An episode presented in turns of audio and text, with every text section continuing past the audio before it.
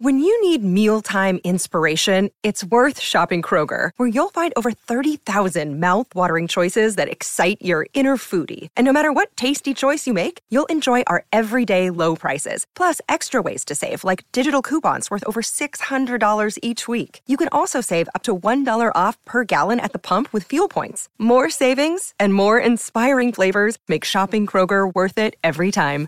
Kroger, fresh for everyone. Fuel restrictions apply.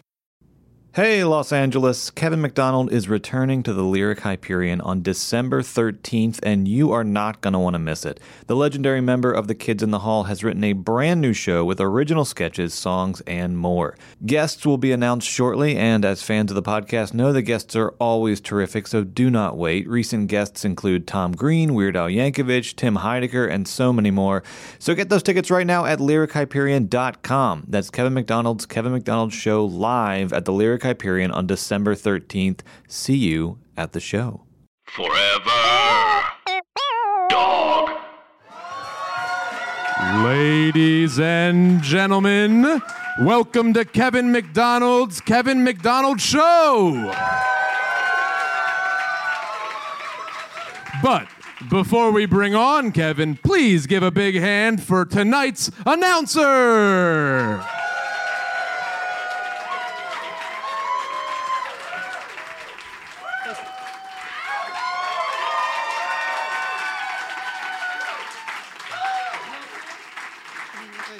Uh, thank you, ladies and gentlemen. Thank you. I'm your announcer. No, I'm not. I'm really. I'm, I'm, I'm Kevin McDonald. I'm not your announcer. I'm your announcer. Thank you very much. We'll be bringing out Kevin in a minute. No, I'm really Kevin McDonald. I'm here already. I'm your announcer. No, it's not true. I'm Kevin McDonald.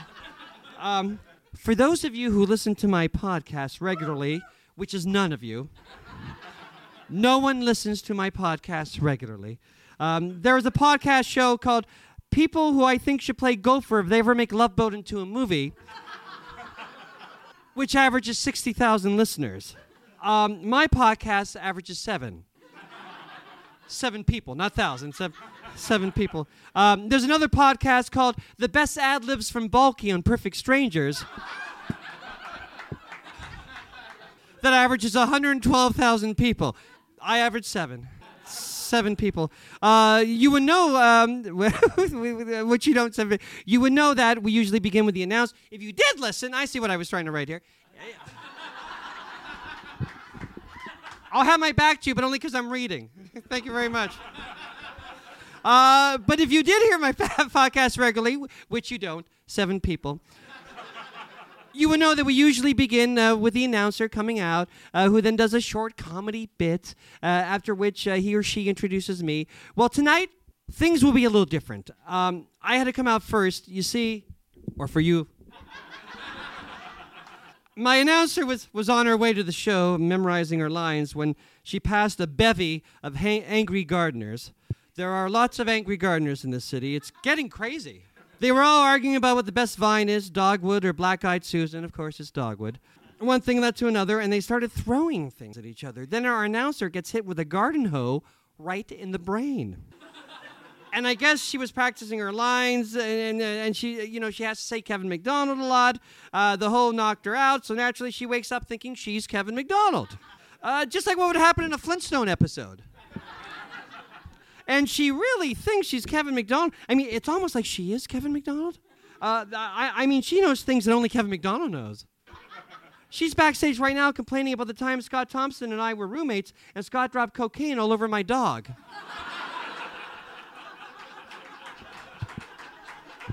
True story. and then he snorted it off him. True story.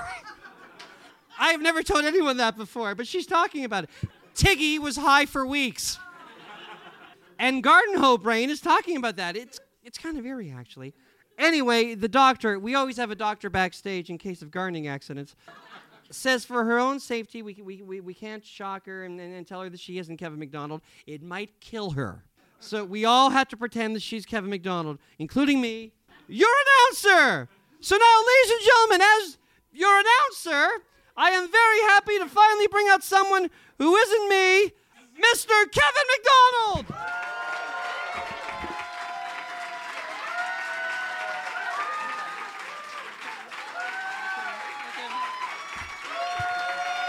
Hi, Kevin McDonald.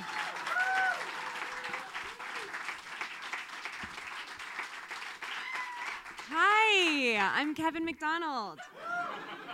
I'm really Kevin McDonald. Who are you? I'm Kevin McDonald. Well, I'm certainly not Kevin McDonald, Kevin McDonald. I'm your announcer. Good, good. I need an announcer. I'm Kevin McDonald. My father was a bad drunk and would verbally abuse me.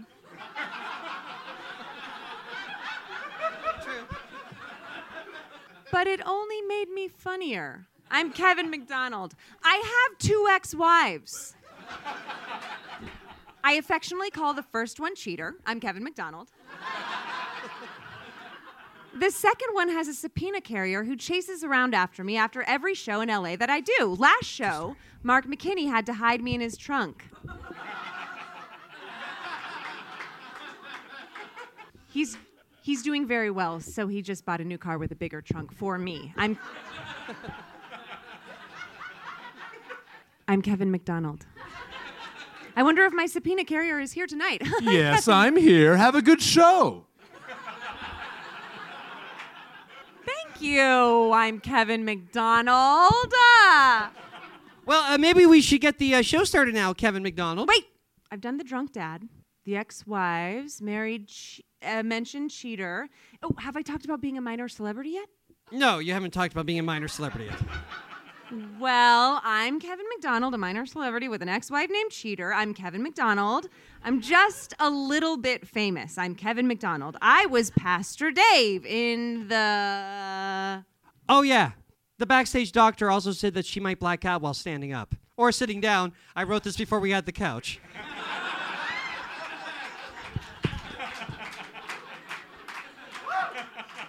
and yes, it's true.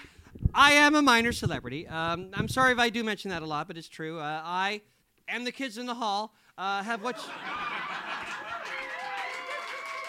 thank you. We have what you would call a cult following. Uh, what is a cult following? Um, well, I Googled cult following, and the first thing that popped up was the 1993 movie Hocus Pocus.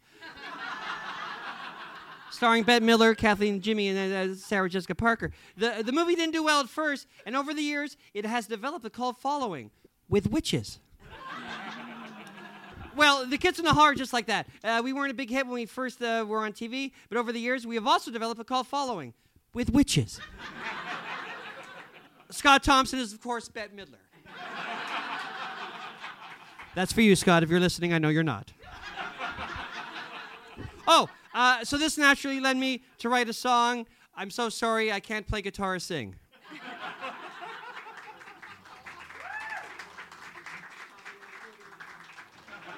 True story. I'm catching a plane in Ontario International Airport in a few hours. you know that's true because it wasn't funny. oh, yeah. Uh, I'm going to play the first second behind my back to make sure I remember the melody.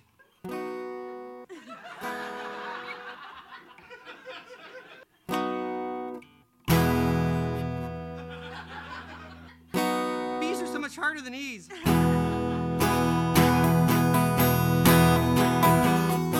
I have a cult following.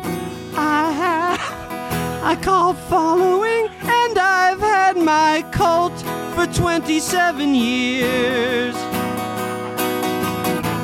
Like Puck from MTV's Real World. Puck is cult like me. I have 18,000 followers. I have a tiny group of followers. Stormy Daniels has 4 million point two. I hear. My fans will take their glass eye out.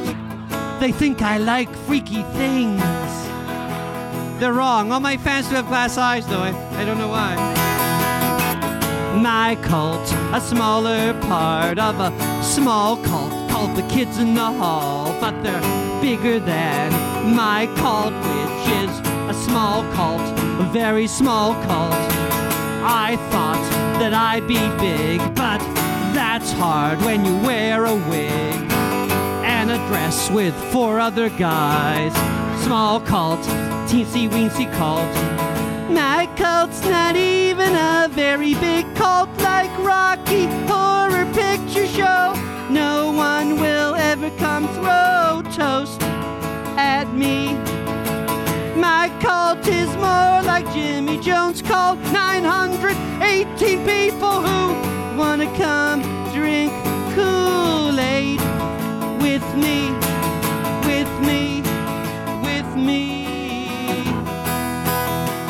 me. When I die, they will say, when I die, they will say, called comic Kevin McDonald, die today. Die today. Die today. And he had a very cult like attendance at his funeral.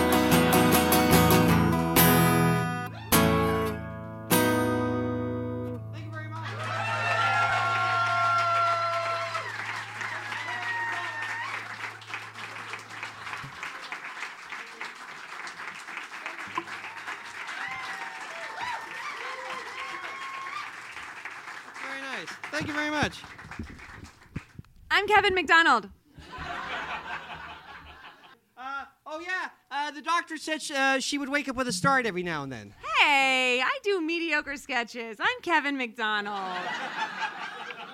I better do a mediocre sketch. Yes, uh, let's do a medi- mediocre sketch, uh, Kevin. Um, in this sketch, however, in this sketch, you play announcer and I play Kevin McDonald. Good, clever. I'm Kevin McDonald. Drunk dad, ex-wife, garden hoe.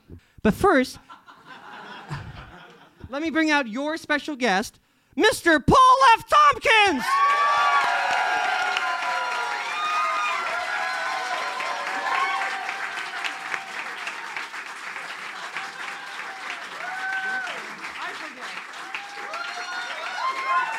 I don't know. I have no idea. And I was there. Let's go there. Why not? Hi, Paul. Hi, Paul. Hi, Paul. I'm Kevin. Uh, excellent. Where were we? I forget. Oh, I wrote maybe Kevin chats with Paul for a second. He does. How have you been? I only see you every year at the San Francisco Sketch Fest. Kevin, I'm great, thank you. How are you doing? I'm very fine, thank you. I'm glad to hear it. Let's do the sketch. All right. And now, Kevin McDonald's Kevin McDonald Show takes a serious look at older couples attempting to have babies. My, my own mother was 68 at my birth, a very ugly birth. After being pregnant for nine months, it took her another nine months to give birth to me. My mother was pregnant with me for 18 grueling months. It would be hard for anyone to survive that, but my mother did survive. It was my father who died. and one of the doctors, an apparent suicide. But this is the story of Leslie and Gerald Carmichael, who were trying to have a baby while in their early 40s. Every second Tuesday and Wednesday, they would have trying to make a baby sex. Sex, Sex, sex, baby sex. sex. Trying to make a Baby baby sex. sex. Baby sex. Baby sex. Can I touch your ass? For the baby sex. F- for the baby? Can I touch it for the baby? Yes. All right. Trying to make baby sex. Sex, baby sex. Baby As opposed to just normal sex that they were having on the days between Thursday and Sunday. Sex. Sex. Just normal Just nor- sex. normal just sex. sex. Just sex. Can I still touch your ass? For the normal sex. But just for normal sex. Just for normal sex. Normal sex. Sex. Just normal sex. sex. And after six months of trying, the Carmichaels decided to go to the medical clinic that specialized, specialized in older couples trying to have babies. It was determined that Gerald had a clinical condition called uh, sperm that's kind of weak. Glad I'm not you. That's the official name, I swear. He made an appointment with the famous Dr. Andrew Pays, who was a sperm expert and president of the Monkees fan club for the state of Montana. They had they had their first meeting. Gerald, Yes, Dr. Pays? please call me Gerald. Oh, your name is Gerald too? No, it's Andrew. Then why did you ask me to call you Gerald? I did not. Yes, you did. I did? Well, that's odd. I think I've been working too close to the x ray machines. I have hair growing inside of my mouth, and I keep saying the word mariachi for no reason. Huh. Well, I've taken a look at your test, Gerald, and now I'd like to give you a physical, and we'll take it from there. Sure, doctor. So if you'll get undressed, we'll start the examination. Mariachi.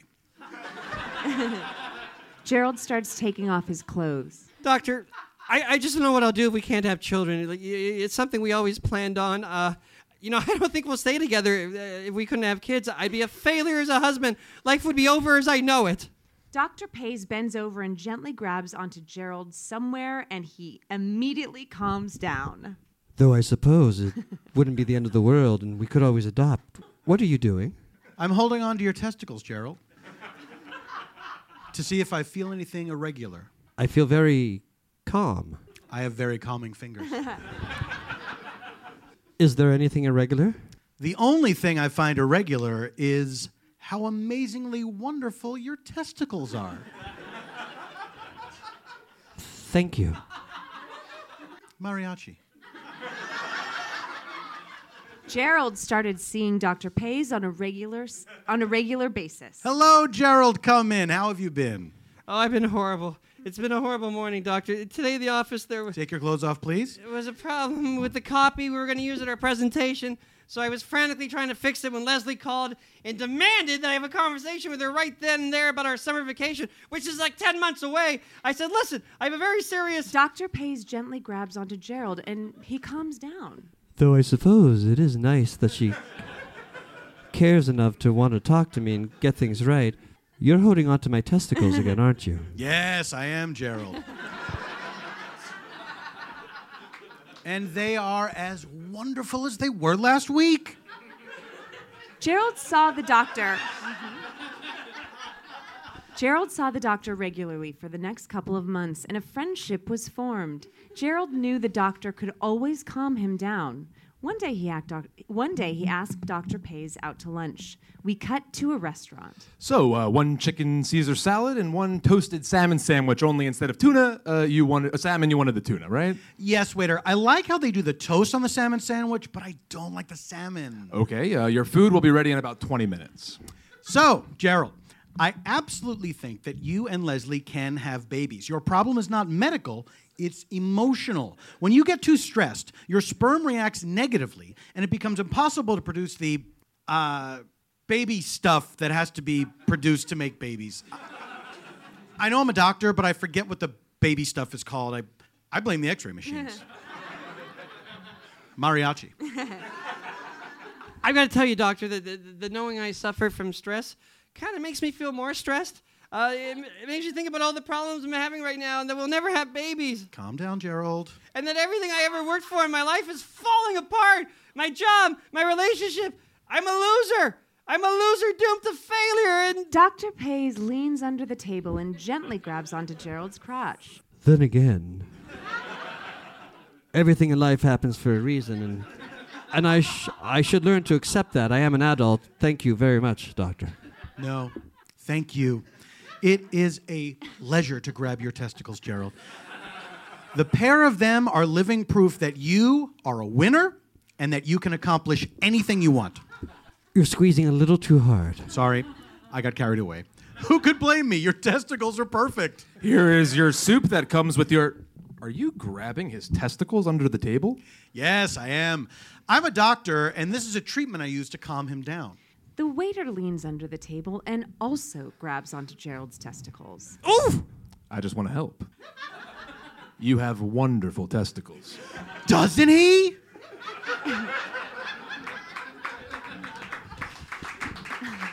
Soon, Dr. Pays expanded their work to other places, like the subway. Hey, that guy is grabbing that other guy's testicles right here on the subway. I can see that it really seems to be calming him. I'm I'm all for it then.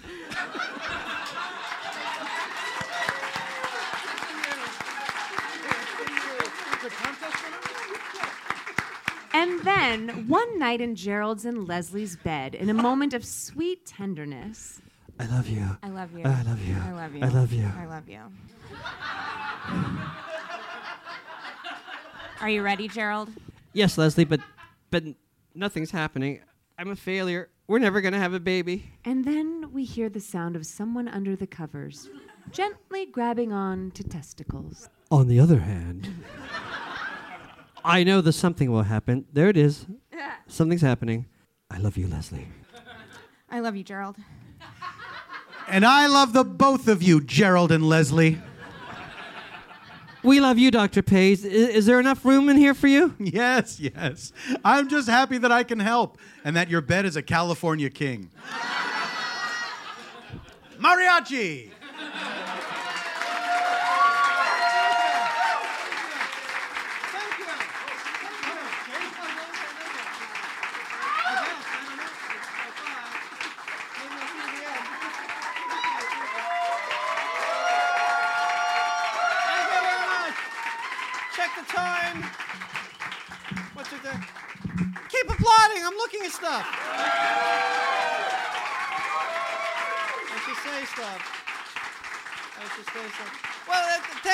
Tompkins and D'Arcy Carden, and that woman whose name I'll learn later. I won't learn. I'm driving to Ontario International Airport. well, uh, I think we're ready. Are you ready? Are ready? Well, um, I'm gonna bring out someone I've loved forever. I only met him once, like 20 years ago. I've loved him as I'm a fan. Ladies and gentlemen, Weird Al Yankovic!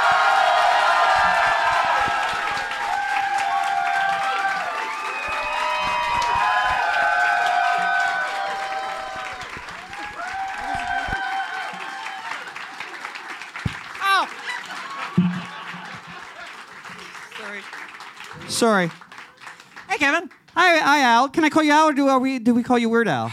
I don't know if we're on a first name basis yet, but um, let's go with Al, sure. Okay. Um, you can call me Eccentric Kevin. I will. Thank you very much. EK. yeah. Yeah. Yeah. Yeah. Uh, okay. First of all, um, what? Well, what's it like to have a star in the Hollywood Walk of Fame that just happened?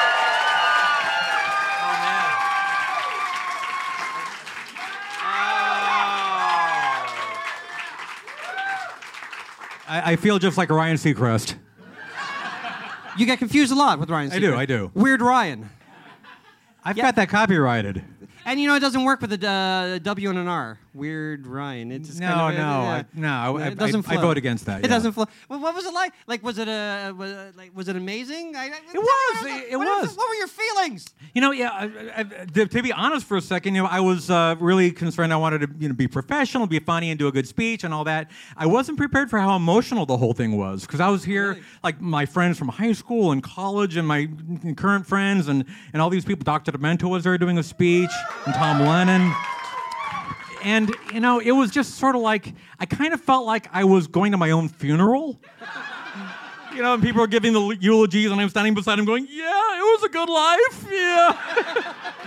so, so I was, I was mostly like trying the whole time, just trying not to lose it. It was really pretty emotional. Uh, Yeah, I know. uh, speaking of Dr. Demento, uh, I think we're like the same age. Uh, but you like worked at, at our age. like you, when you were a teenager, like you were working. Uh, I wasn't ready to work yet. I was a lumpy potato of potential. Uh, but, anyway, Ah. but it's not about me. It's about Al. And um, so when I was like 18 or 19, I, I always heard the Dr. Demento show. Teenage Spud, yes. Yes, teenage spud. Yeah, yeah, exactly. Lumpy potato. Uh, I always heard that I was listening to uh, in Toronto's was on Sunday night. Doctor, was it on everywhere around the world on Sunday night? Um, most places it was syndicated, so it's sort of up to the, Uh-huh. the affiliates, but usually Sunday, yeah. and I remember him playing. Uh, he said, uh, "Here's a young kid who keeps giving me uh, records, and this one's pretty good, so I'm playing it." And it was My Bologna. And, Oh, yeah. And I, uh, I was so happy. Yeah. But that's not a question. But I'll respond anyway. Uh, you were like a teenager. How did? Uh, how I was did you- exactly a teenager. You were exactly yeah, Yeah. not like a teenager. You, you were like exactly a teenager. I was 19 at the time, which which qualifies. Hi, everybody. Tim Heidecker here with huge news. We have a terrific episode of Office Hours Live prepared for you. We had the great stand up comedian Kyle Kinane come in, and a very special in studio music session from legendary Mdou Moctar. You're not going to want to miss this one. You can find it on your podcast app of choice by going to Sears or Macy's and getting an iPod and then coming home, charging it up, and listening through your app.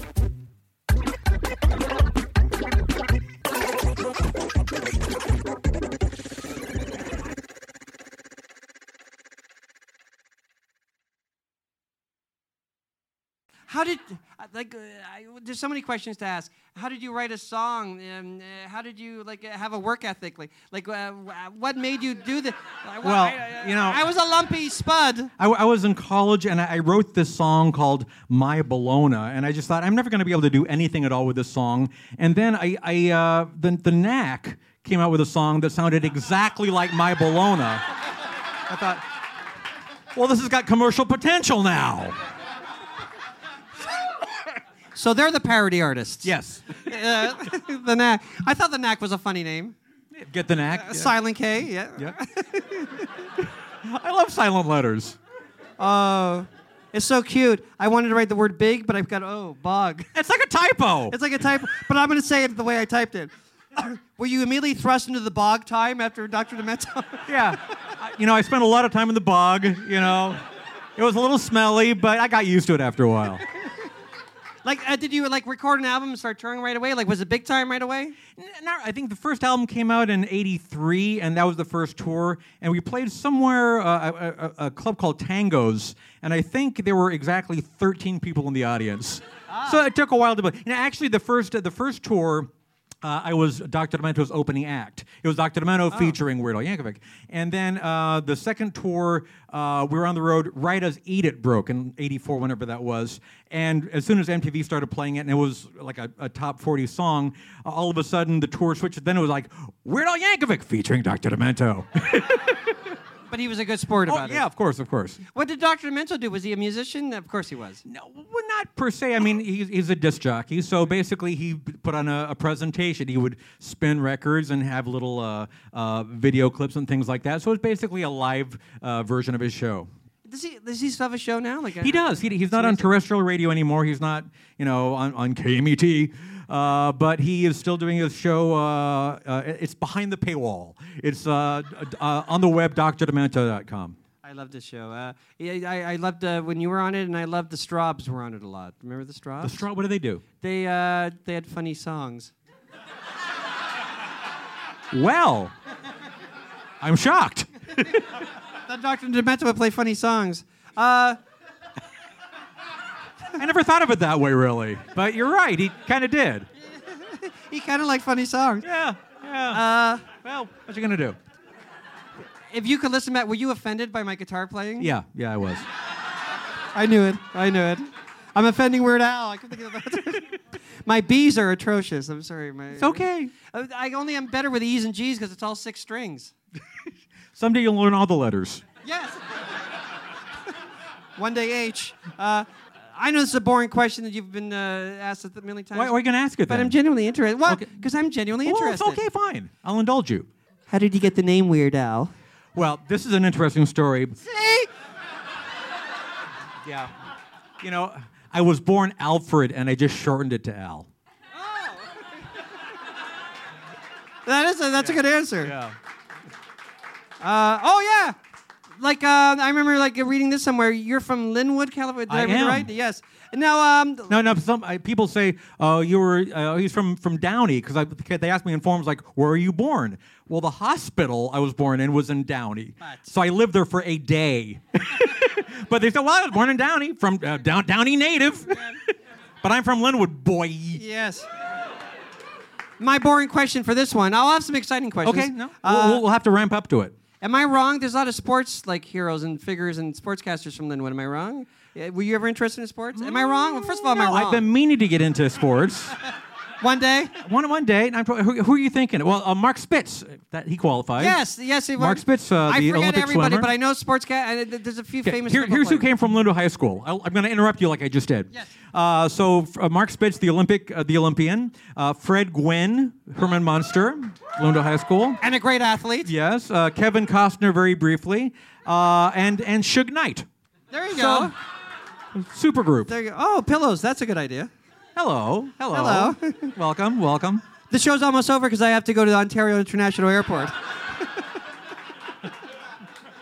uh, what of all the musical instruments? What made you pick up the accordion, not the guitar? Or maybe you did first. Maybe the accordion wasn't first. I don't know. You know, my, my parents. I wasn't there. Well, I'll, t- I'll tell you. I'm, I'm glad you asked because then I'll tell you. Thank you, thank you. Um, my, my parents made that decision for me because they they looked at their young nerdy kid and they thought they thought we just want him to be really popular in high school.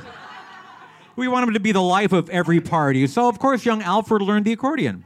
Uh, Did you learn all the, the roll out the barrels? I, I learned all the roll out the barrels. Yeah, you know when they give you accordion lessons, they don't. Uh, they they teach you classical pieces. They teach you polka music. They don't teach you much Led Zeppelin. So that's like uh, you learn that on your own. You pick that up later. Uh, have you covered Led Zeppelin songs? I bet you have. Uh, have a few here and there. I knew it. Yeah. When I took my first guitar lesson, yes, sadly, I've taken guitar lessons. it was uh, John Denver leaving on a jet plane. Oh, nice. That's the Very first nice. guitar. I think that's the first guitar song you, you learn. Well, that's mandatory. You gotta learn. And there's no. B in it, I don't think. The, the B's are. Oh. Are all right. Nope. This I'm super interested in this. Okay, okay, here we go. Is this is this in your way or anything? Is that you okay? okay. Sorry. Okay. I was gonna knock stuff, but there's nothing to knock. All right. it's anarchy. It's anarchy. From Lynwood. Uh, like you're a comedy musician. What? How do I word this? Because I'm so interested in this. All right. What did you want to be at first, a musician or a comedian? Do you see yourself a comedian or a musician? What is? What do you? How do you identify yourself? I'm two minutes in one. Um, no, I, I actually uh, uh, got my degree in architecture, oddly enough. Went to Cal Poly San Luis Obispo, and yeah, I've got my degree. So on- once this music thing kind of pans out, then I'll go back to designing houses. buildings. Yeah, yeah. Like what do you say at customs? Uh, uh, what do you? do? I mean, everyone recognizes you, but say they didn't. What would you say at customs? Uh, what do I say? I say hello. I've got nothing to declare. Oh, I'm sorry.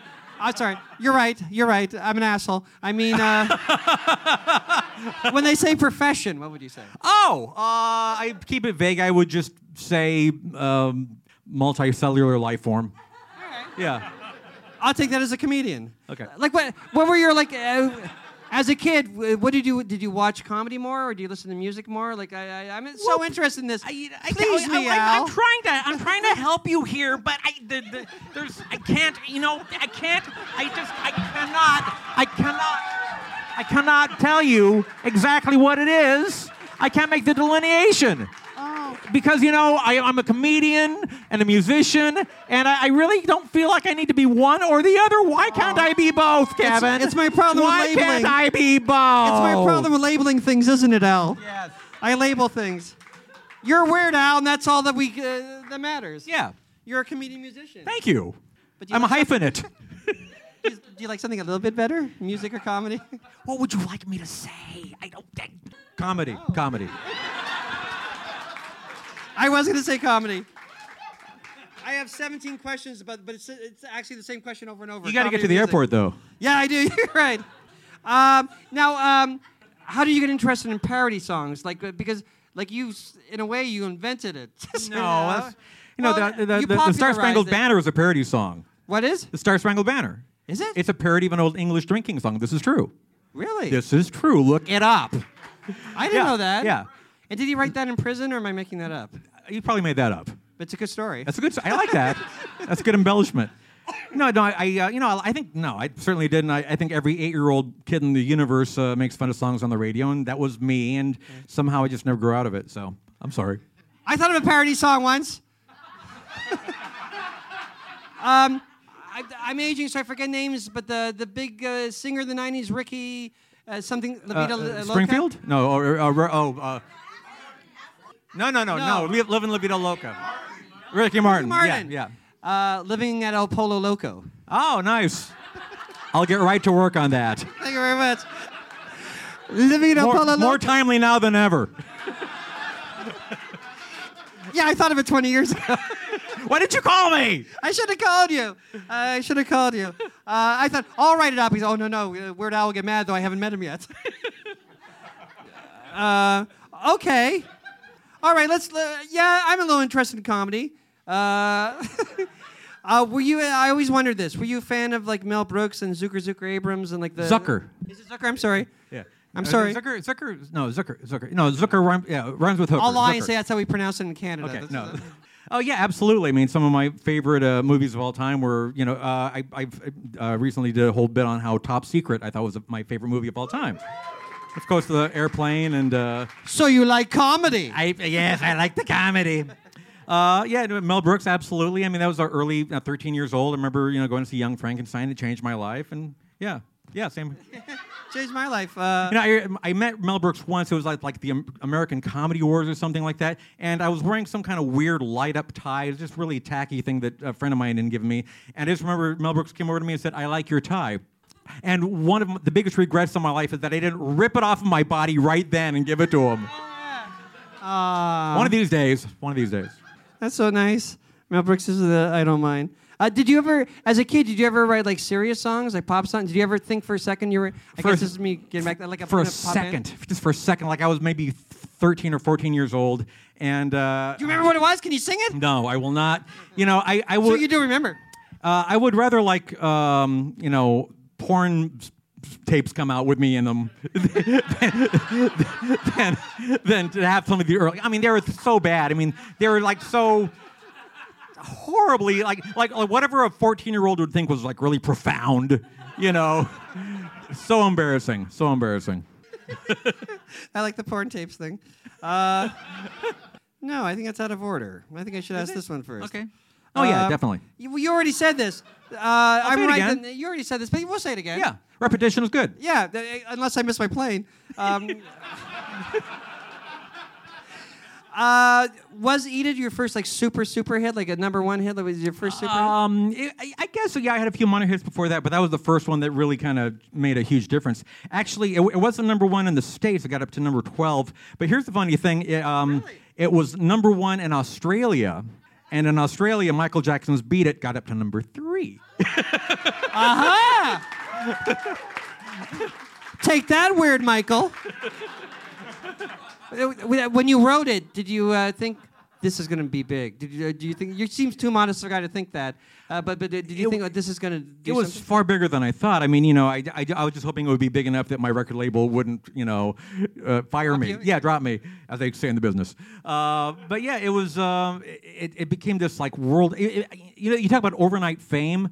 It was literally that because back then MTV was uh, really a cultural force to be reckoned with. And if you wanted to have your rotation uh, and you were on eight times a day, I mean, people back then would watch MTV like all day long. And if you're on Yes. eight times a day, like all of a sudden, oh, there's the Eat It guy. Like everywhere I went, like I, I was uh, no more anonymous.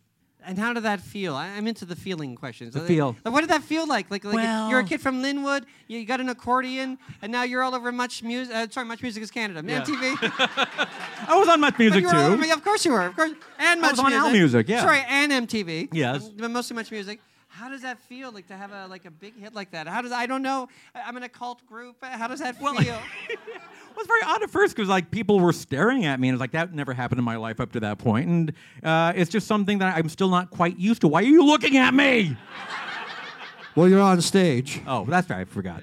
Uh, and you seem like a guy that would never like uh, go to your head. It seems. Uh, Try not to. You know, you, you try to. Um, uh, I have, a- have a saying on our- our household. We try to be the, the climate, not the weather. You try not to like go, do all the, the peaks and valleys. Don't try to be so full of yourself when you're on the top. Don't get too depressed when you're on the bottom. Just try to keep an even keel. Just be the climate, uh, and that that seems to work. I you know. I was about to say, can I say that? But it's not a problem in my house. I'm a cult. Ah.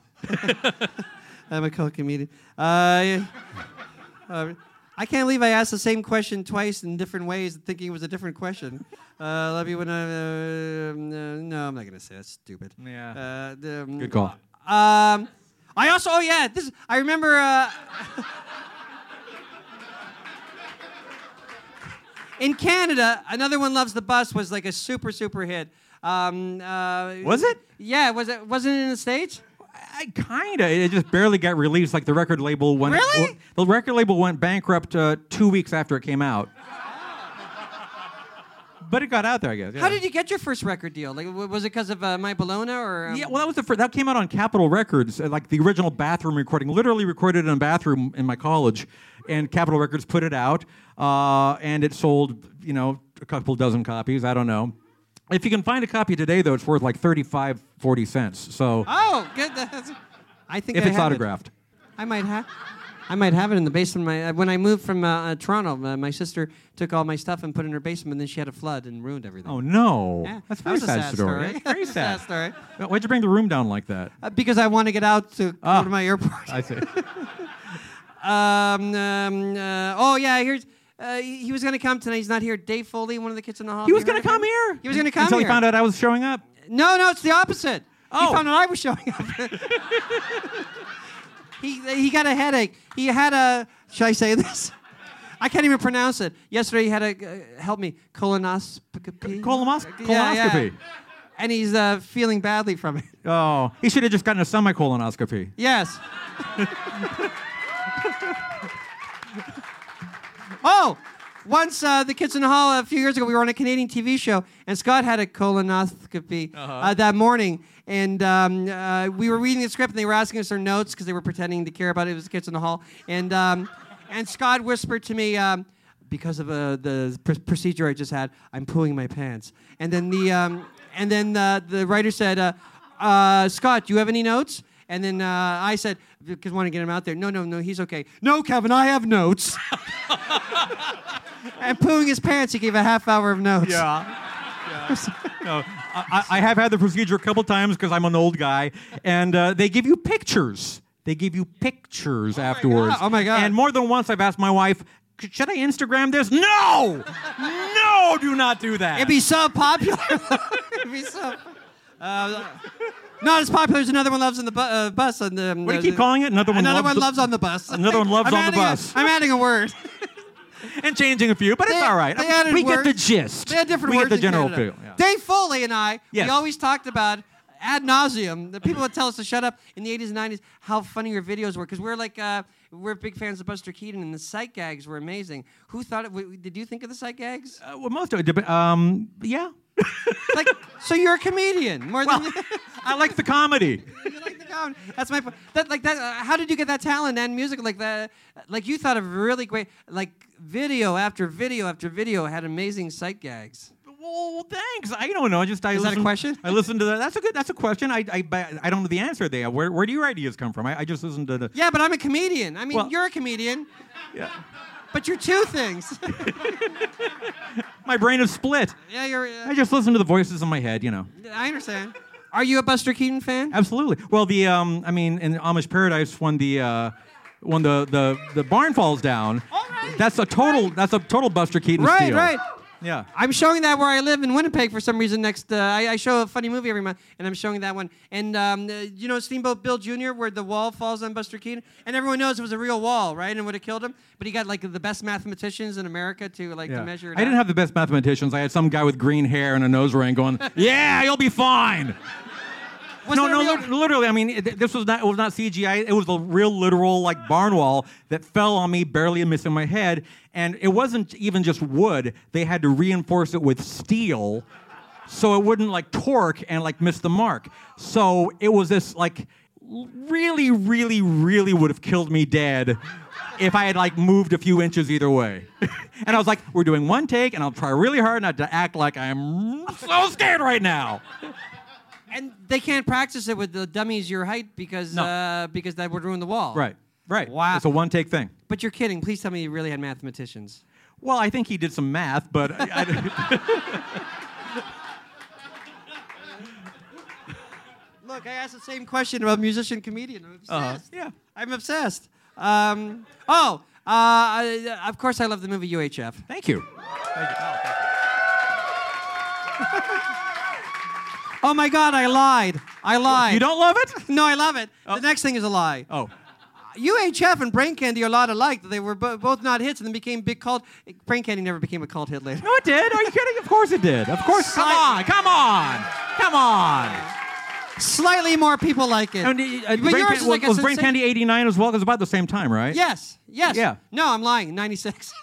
Was it was it 96? It was 96, yeah. It feels like, you know, the, th- those seven 89. years were just like a haze for me, so it feels like the same year. Uh, I- we loved your movie. Uh, but uh, what makes it a cult hit? And uh, Because it, nobody wanted to see it when it came out. and, Oh, that- I and see. now people And now seem to people wanna like see it. it. Yeah, so Oh. that makes it a cult hit. that's what a cult hit is. yeah. Why do you think people didn't like? Um, I don't. Like, like, people love it now. Were there even good reviews back then? I I, I don't remember. No. No, it was like it was a horrible weekend. Um, and, I, and I remember the, the build up to it was really great because it tested very well. It tested uh, for Orion Pictures. It tested uh, better than the original RoboCop, and they're like, "Oh, we have a huge hit on our hands," you know. And I remember I was doing some kind of a press junket, and one of the uh, reporters came up to me afterwards and said, "You know, this is going to be a great cult movie." I was like, "Cult movie." Don't you mean blockbuster hit? like, oh, no, I'm very happy it's a cult movie. Wow. But but now every, everyone's seen it, right? okay. Now it's, uh, notice the difference. How many people have seen Brain Candy? Aha. They're being nice. Aha. They're being. Um, uh, was it influenced uh, your movie by Walter Mitty a little bit? Oh, absolutely, yeah. Okay, good, good. We totally stole that movie. Okay. The Ben Stiller version, not the, you know. Yeah, no, I know. Not the Danny Kaye version. no, I I understand. I have more UHF questions. Uh, were you uh, now when people like when people were watching when it wasn't such a hit? Did you still like?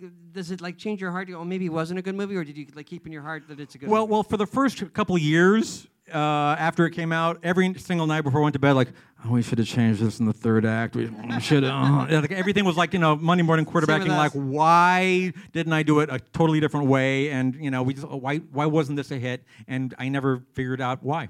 but now you feel vindicated. Yeah, absolutely. I mean, you know, it's it's it's nice people have seen it. You know, it's the people that are into it are like super into it. I've seen people with like UHF related tattoos on various parts of their body. I, I met I met a couple that had um, uh, spatulas tattooed on their abdomens to show their eternal love for each other.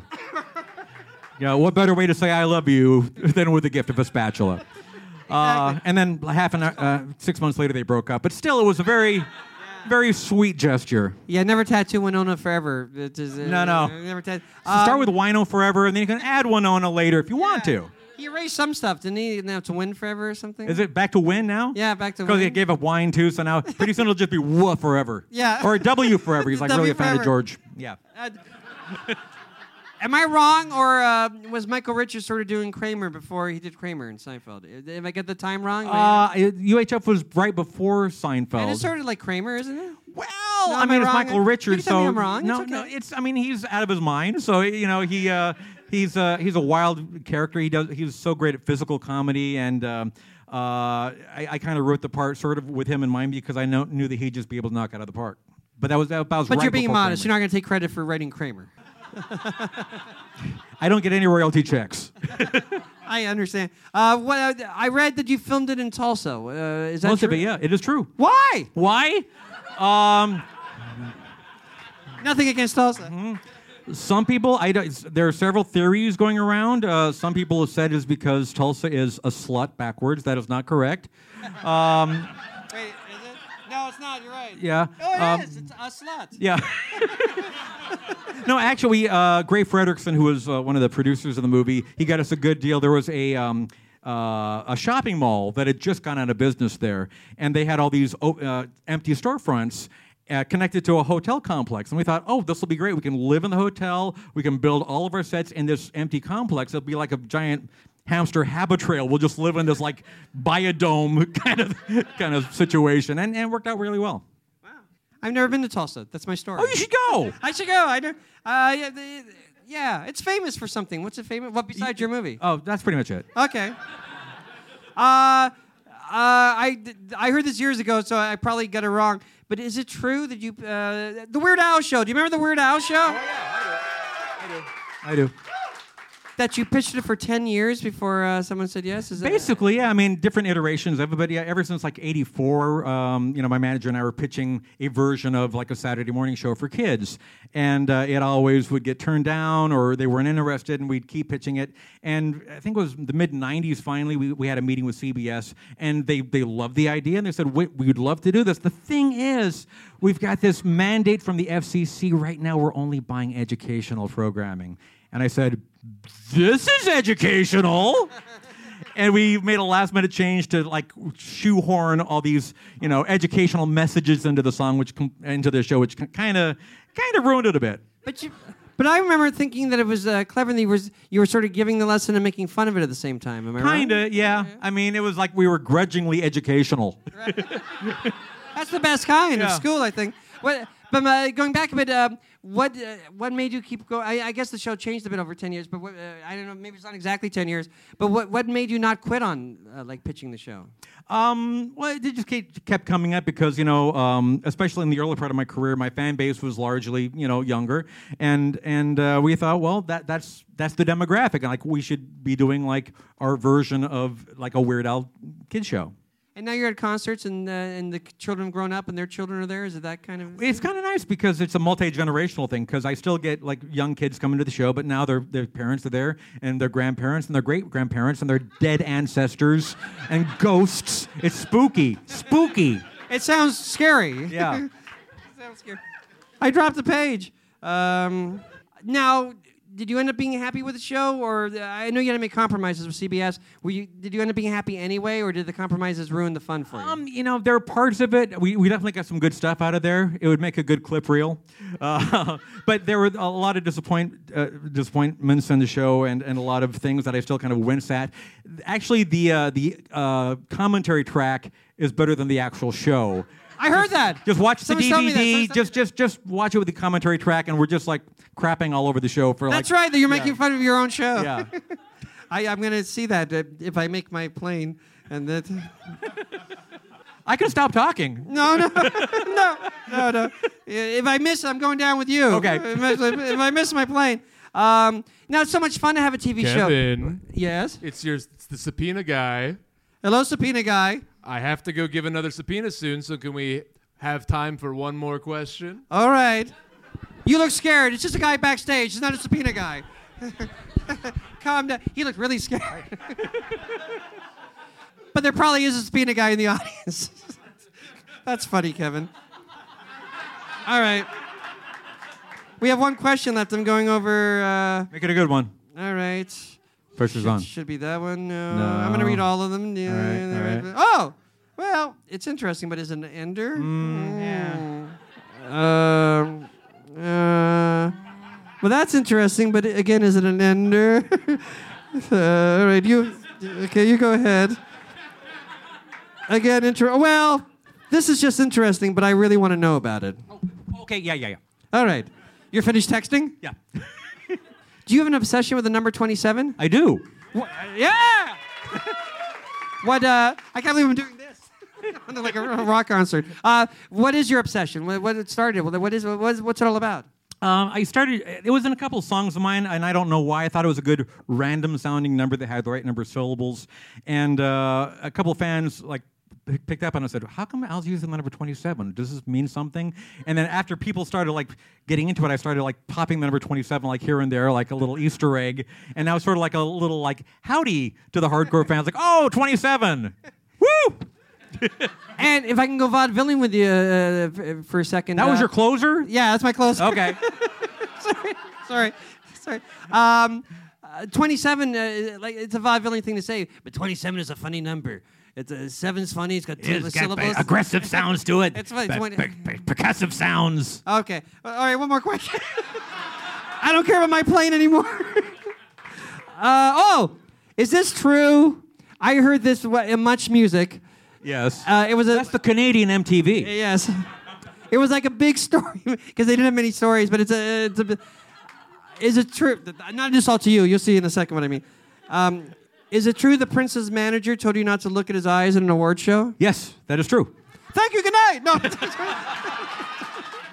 tell the story. Tell the story. It was just this weird thing. We got a. I, I, was it a?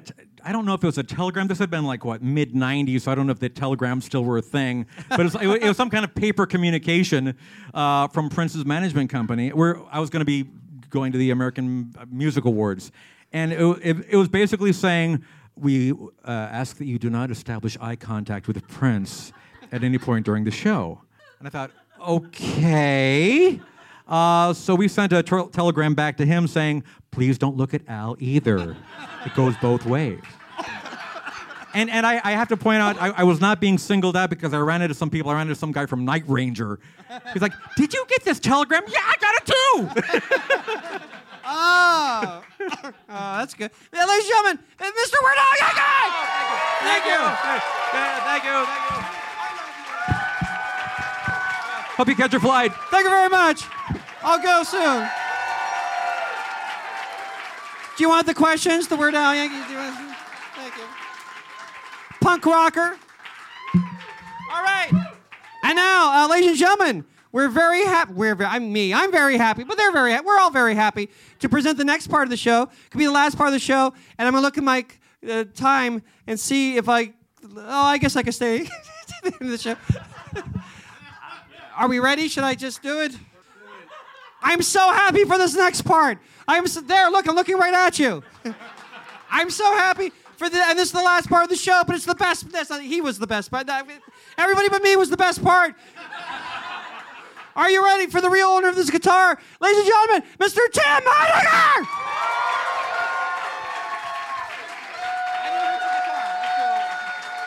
I feel so. I feel terrible. I feel terrible. You just want to see more of that, right? You don't want to see me. Why would you want to see this? You want to see like another hour of Al and. Uh... I want to do an impression real quick of somebody that's in this audience. Who, who is that? Is that you?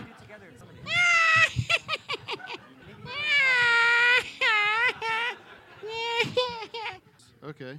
Well, I'm just going to play a couple of uh, sad songs. Is that all right? Ladies and gentlemen, I'm the announcer, and say goodnight. Is. You seemed like offended about that laugh joke I did. Did you not hear what I heard? I got you. I got you.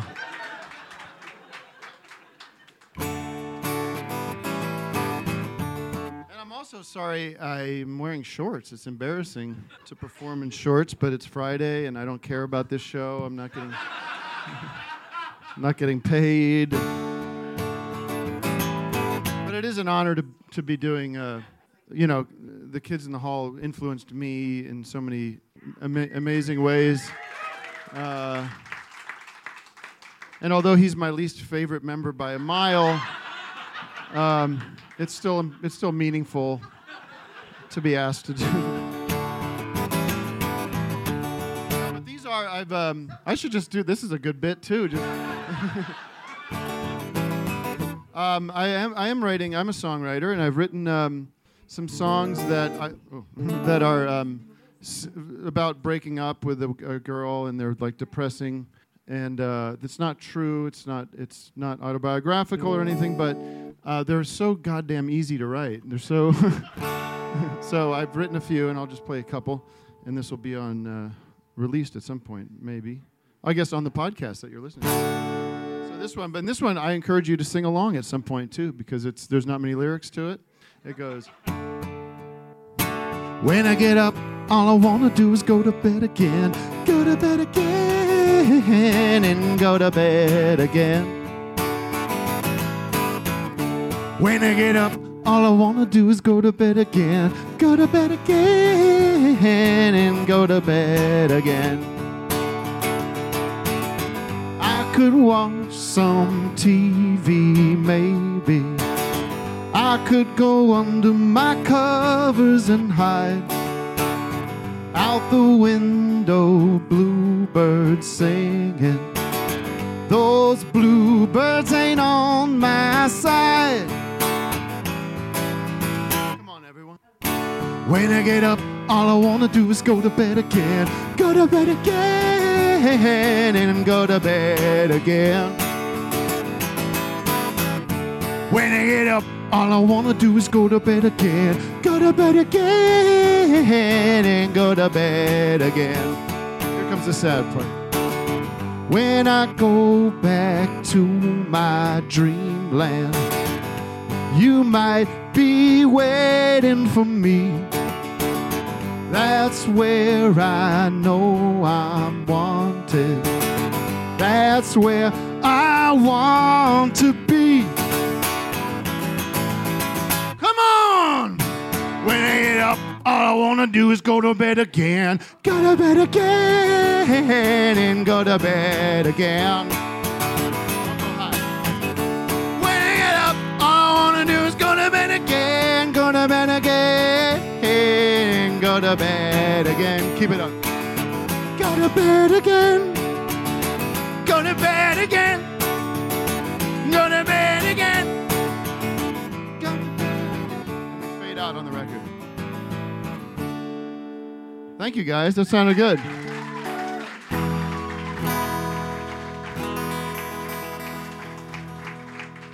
So, you know, uh, I'll show you how easy it is to write these songs. I wanted to do this for Kevin. Um, uh, this uh, since and Al, since he's here. Um, how does it go? Would you know my name if you saw, if you saw, if you saw me with Kevin? Would it be the same? You know, if I saw you with, Ke- if I saw you with Kevin. All right, that's all.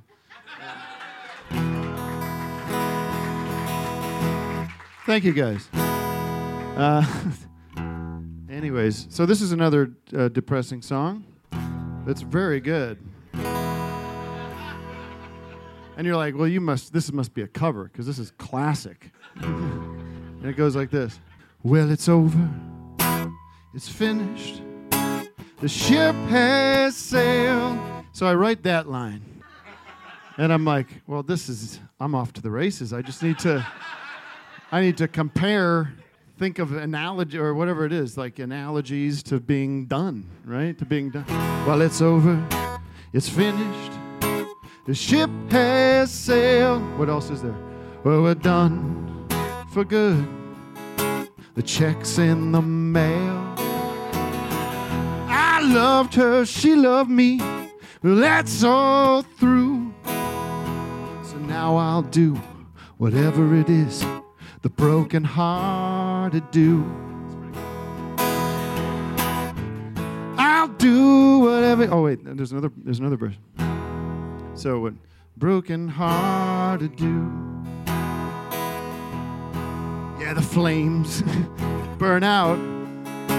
The curtains closed. That's good. The life we've built has just been bulldozed. that works. Rhymes. And you're going back. It's the one thing that's true. So now I'll do whatever it is the broken hearted do. I'll do whatever you're thinking. I'll drink whatever you're drinking. I better start looking for someone new. I'll do whatever you're thinking. I'll drink whatever you're drinking. I think I could fall in love with someone like you. And then it goes on and on. So. and then, uh, yeah, there's a little bridge, there's a little guitar solo, and then it, it, it follows it, one last line, which is it jumps to it jumps to a lot of conclusions. Well, I'm a new man with a clean slate. Yes, I'm ready to go. I don't need more time. I don't want to take it slow. You're the cure to my loneliness. You came right in on cue. Oh, well, I guess that's just what the lone, broken hearted do. I'll do whatever you're thinking. I'll drink whatever you're drinking. I think I better find someone new. Then it doesn't work anymore because we've gotten to the present tense of the song. We're still working on that. All right, thank you guys. Thanks for indulging me. Uh, I'll do this one last song. And how are you? You okay? You want more? One more Al? Yeah, I understand. I didn't. I didn't arrange the order of things.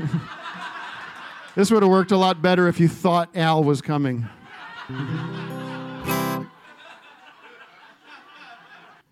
I wrote this song a year ago, um, and it's. Um, I wrote it a year ago in London at a piano when I was doing a show there, and uh, this is about our president. Not, my, not our president. He's a president. yeah, fuck him, fuck him, huh? Fuck him. But it's sad. You know, this is a very sad song, okay, and funny, but uh, it's sad that it was written a year ago. This is where my head was a year ago. So here we are. Uh, yeah. The cool. Oh, oh, it's in G. The cool. for the podcast, make a cut. The coolest bars in town giving drinks away. The coolest kids around aren't going to work today. They might make it a holiday. The jury was 12 to none. The case was cut and dry. The only question remains is will he live or die?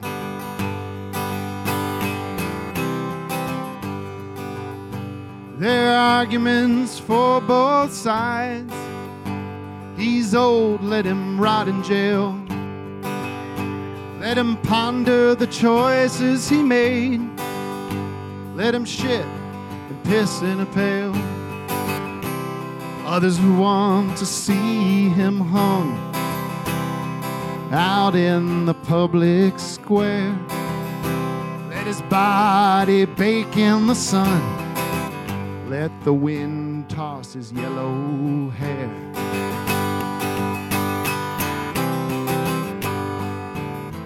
Either way, he'll be gone, and we'll all get to move on. For tomorrow is sentencing day.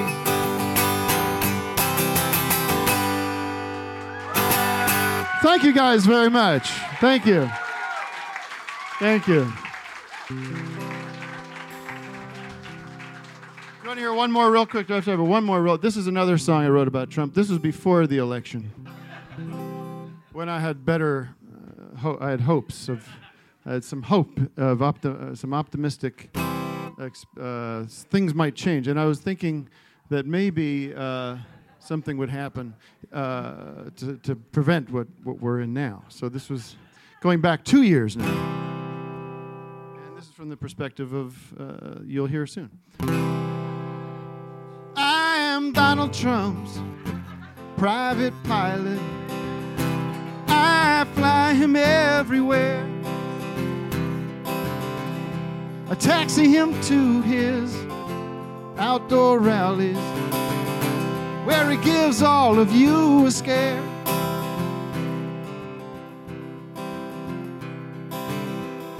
Now, I've set up a fund for my children. You can donate to it online. Cause when I'm gone, they should be protected. Blaming them would be over the line. Just rhymed line with line, by the way. Sorry about that. Cause when we take off for Cleveland and clear that and clear that what is that clear that no no it's not that sorry. Because when uh, oh uh, something sprawl uh, downtown uh, urban sprawl sure. So when we take off Cleveland and clear that urban sprawl.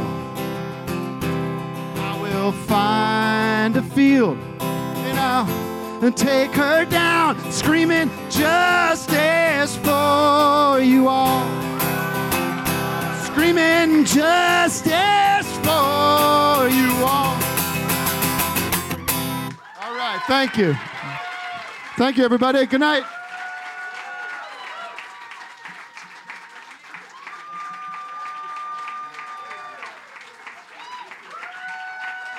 Tim Heidecker. Hi.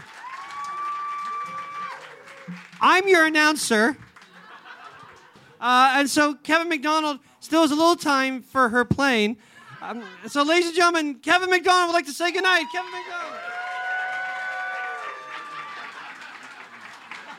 Hey, I'm Kevin McDonald. Hey, sorry, my my bag only has three reel- wheels. Um, for real. Because I'm Kevin McDonald, and that's just the type of bag I have. Um, listen, everybody. I just want to thank you. I'm on my way to the Ontario airport, obviously, which, by the way, is not in Ontario. I mean, it's a, it's confusing. It's in Southern California. You get that, right? Right. Okay. So I just wanted to thank you so much for coming to the Kevin McDonald's Kevin McDonald Show, my show. That's my show. This bag with the three wheels. I want to thank Forever Dog. Yes, we can give it up. Of course, let's thank Janie Stoller. Someone named D'Arcy Carden. I did not see her, but I hear she's something. Tim Heidecker. Paul F. Tompkins. Weird Al Yankovic. Let's give it up for the Lyric Hyperion. That's where you are right now. And of course, give it up for me, fucking Kevin McDonald. I'm so great. I'm a living legend. I guess I'm a cult comedian, but you guys fucking love me. All right. I'll kiss you on the way out. Oh, yeah, I gotta go get my, my plane. Yeah, thank you. Thank you so much. Now the announcer. Thank you very much. It was a great show. I'm going to go get my luggage and go. Thank you. Forever. Dog.